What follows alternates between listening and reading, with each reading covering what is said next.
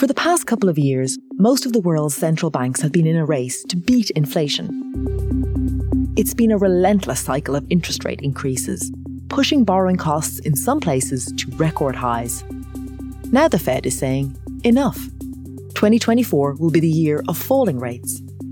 Across the Atlantic? Well, central bankers in Europe, they don't talk about rate cuts. At least not yet. On this special podcast, we look at the gap that's opened up in global monetary policy, what it says about the United States and Europe, and what it means for consumers on either side of the pond. I'm Howard Schneider in Washington, D.C. I'm Mark John in London. And I'm Carmel Crimmins in Dublin.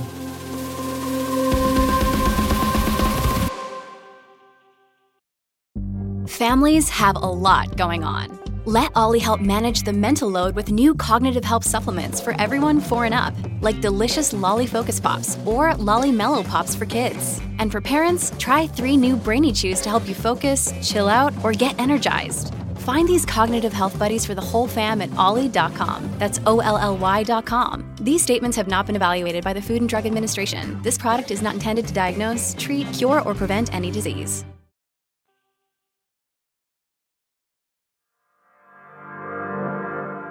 I'm joined today by two reporters who cover monetary policy in the United States and in Europe. Our Federal Reserve correspondent, Howard Schneider, is a familiar voice for listeners. He keeps us updated on all the goings on at the Fed and has been covering that central bank for 10 years. Mark John is our European economics editor. He's been covering the Eurozone since before there was even a euro. Thanks to you both for taking the time to talk to me. Sure. Pleasure. Pleasure. So, Howard, we're on the cusp of a new year, but we're also on the cusp of a new trajectory for interest rates in the US. So it seems like cuts to borrowing costs are in the offing. Has the battle on inflation been won? Well, in the US, I'd say kind of it has. If you look, the headline rate's still up there, 3% ish, 3% plus, and they'll all refer to it as elevated and risks are still out there. But you know, on a three or six month basis, core inflation in the US down to 2.5% if you annualize the monthly rates. That's really within spitting distance of their target. And moreover, and I think this is what probably pushed them over to the edge as the year dragged to a close, producer prices showing a lot of disinflation still in the pipeline. You see rents actually dropping in many parts of the country. So there's a lot in the pipeline that makes them think that this disinflation progress is going to continue and that they're going to get back to target really faster than many of them expected. And so we're going to see a drop in interest rates in 2024, right? You are. Now, the interesting thing here is that this seems to be uh, kind of calibrated to march in step with inflation on the way down. If you think about is the Fed keeping pressure on the economy? Still? The answer is yes. Their policy rate's near 5.5%. That's well above what they see as the long run neutral rate. So policy is very restrictive right now. It's putting pressure on the economy. And even if they follow through with the three quarter point rate reduction they see over the course of this year, it's still going to be restrictive. It's still going to be leaning on the economy and pushing down prices. So, yes, lower rates. But part of that is to kind of bank and mark the progress they've had in bringing inflation down from these 40 year highs. It's not stimulating the economy. It's not meant to boost people's animal spirits. It is meant to take some of the pressure off, but really their level of restrictiveness is staying about constant through the year. So people shouldn't go reaching for their credit cards quite yet, right? It's not like back to the good old days.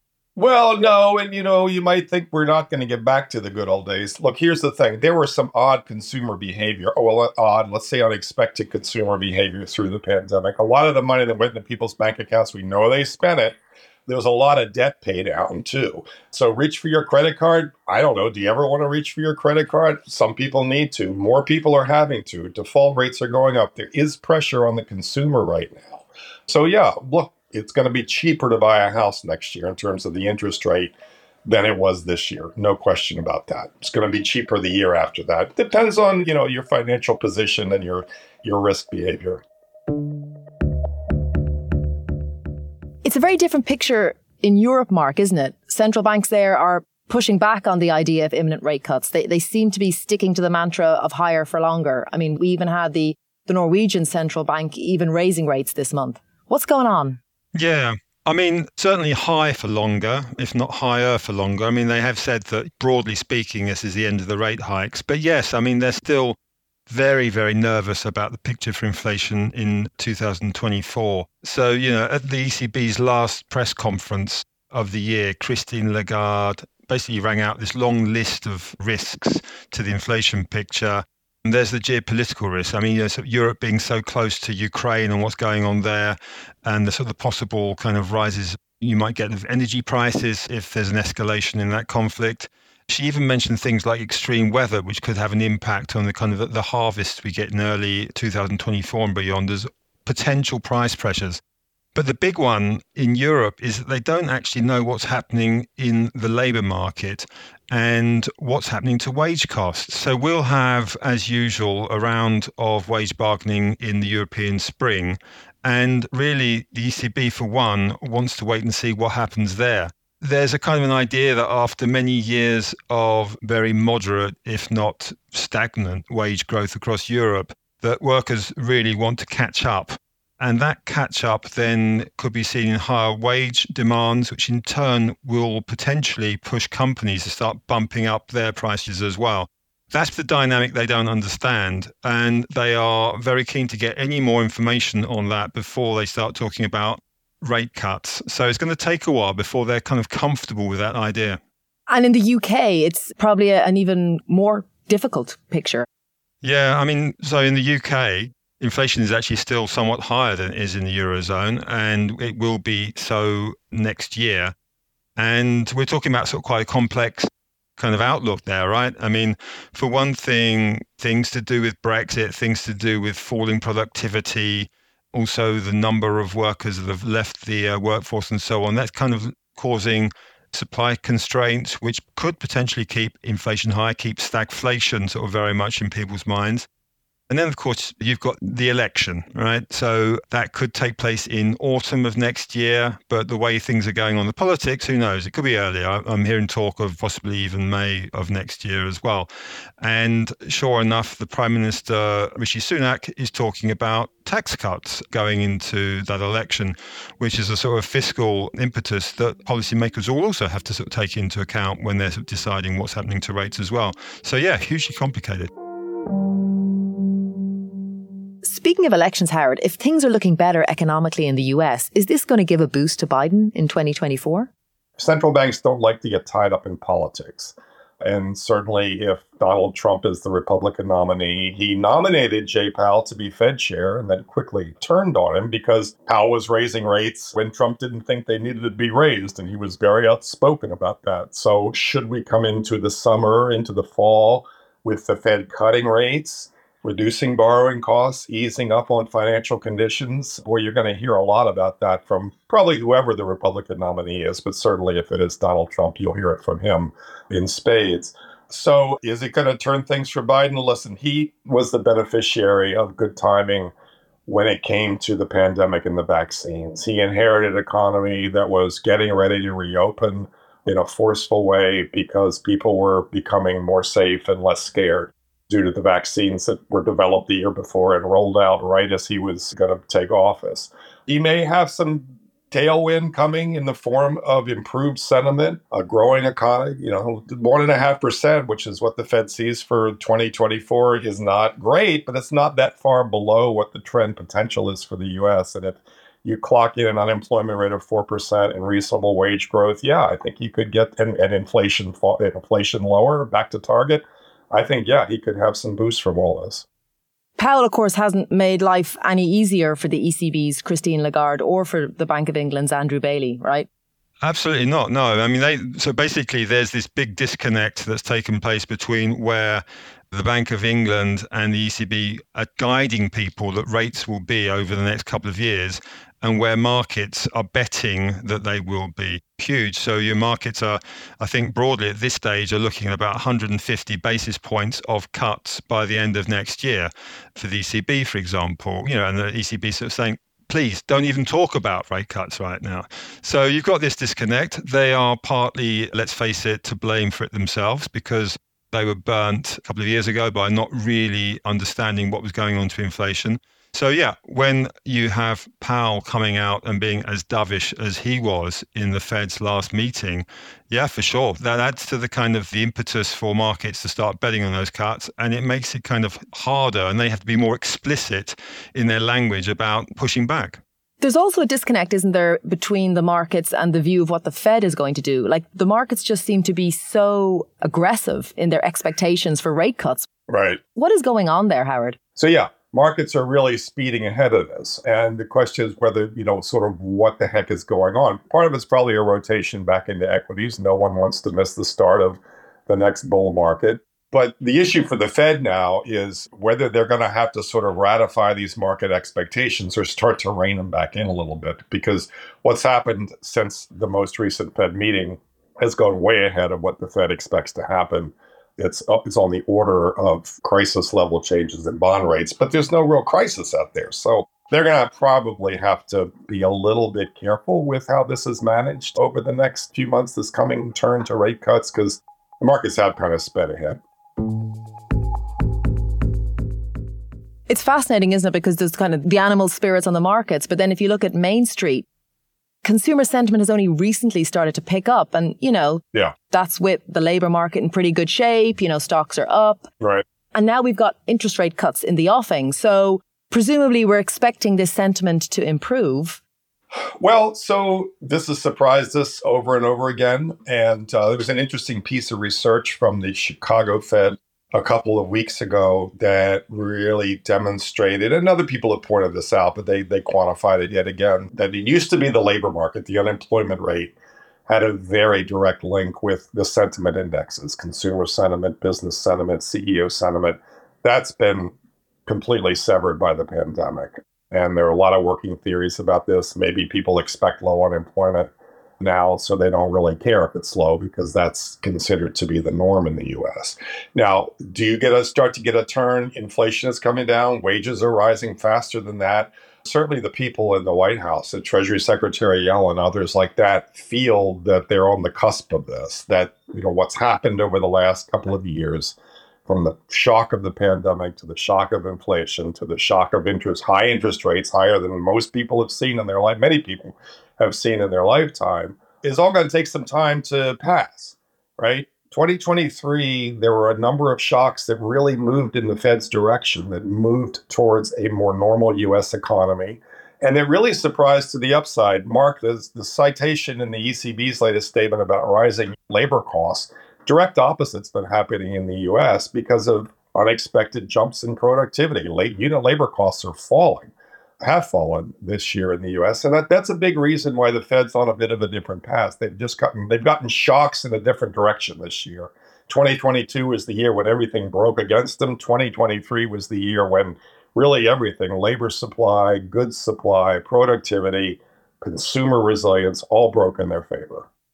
I would add to that, actually. I mean, the situation in Europe is actually a little bit more complicated because you've got these two very clearly distinct different types of profile of consumer in Europe. So if you can imagine someone in Europe, low income household in rented accommodation, potentially have had to sort of pay over and above the market price for rent. They've already gone through their savings simply to keep their head above water in the cost of living crisis of the last two years. 2024 is going to be very difficult for them. Now, compare that to someone who is a professional with a decent income, savings rate in Europe is still very, very high. About 15% is the rate. So basically, you know, so 15% of savings as a proportion of their disposable incomes. That's huge compared to, I think it's about 4% or so in the US. Howard, correct me if I'm wrong on that one. Yep. But it's it's bigger it's bigger in Europe anyway. And if they are lucky enough to be in, say, France and Germany, and their mortgage is on a massively long fixed rate mortgage, then essentially they are sitting quite pretty going into 2024. And that explains some of the odd things we see when it comes to consumer behavior in Europe. There really are these two extremes that have opened up even more. And there's also the difference in the labor markets as well. Like Howard is talking about the productivity gains that we've seen in the US versus Europe, right? What's going on there? I mean, productivity in Europe is definitely a problem. There's been a lot of focus on this in the UK, for example, to do with lack of skills in the much needed sectors. incompetent managers, problems with infrastructure, which we also see particularly in Germany, for example, and after the budget saga that we've had in Germany and the way that they are solving that, which is basically by taking out more spending. So, yeah, there's a lot of stuff going on there. And there are no short term fixes to this. If you want to solve productivity issue, it's going to take several years of absolutely consistent policy to do so. So a big problem for Europe for some time. This has been something that folks in the US have commented on, and I think the differences in labor markets matter. Labor market policies matter a lot. And you can say it's inhumane that Europe has a much more robust set of social safety net policies and a much more robust set of sort of practices when it comes to labor retention. One thing the US does well is reallocate, right, across industries, across occupations, across people. So it's easier to let people go. The level of union representation is low. It's come back a little bit, but still pretty low compared to Europe.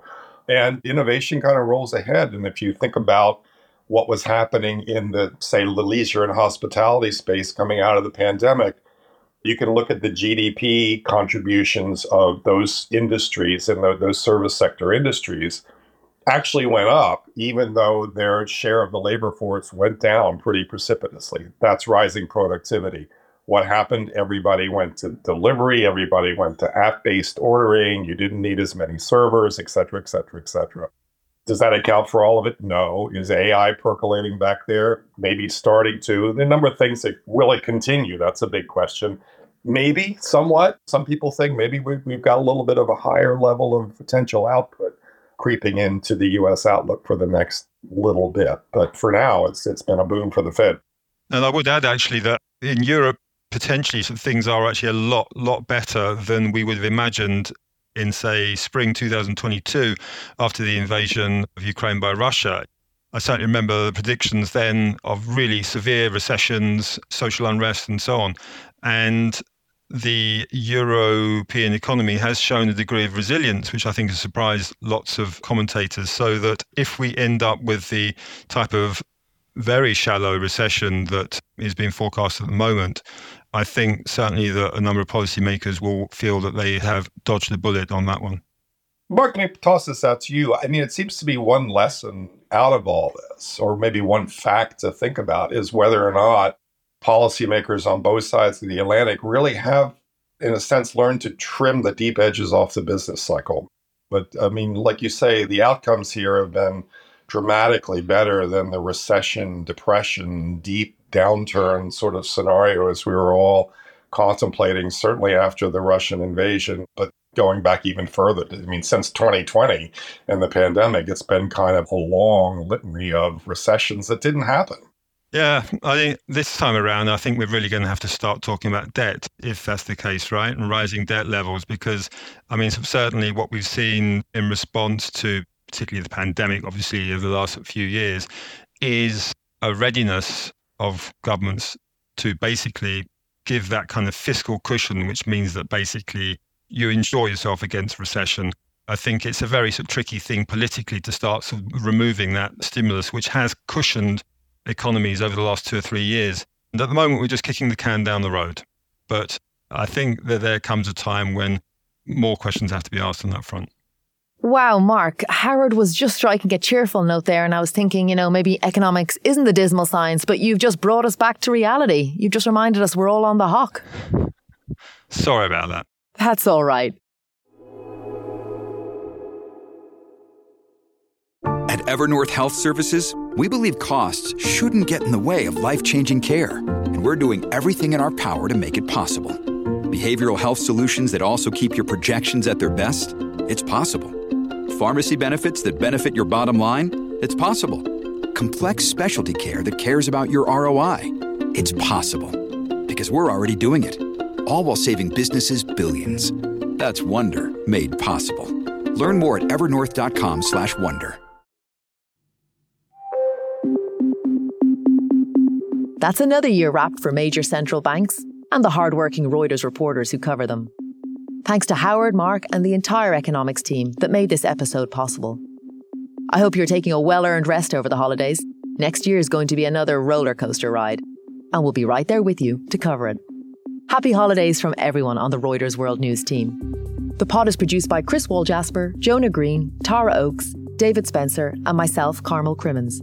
Kim Vanell is our regular host. Leela de Kretser is our executive producer. Engineering and sound design by Josh Summer. To make sure you know what's going on in the world, listen in for 10 minutes every weekday. And don't forget to subscribe on your favourite podcast player or download the Reuters app.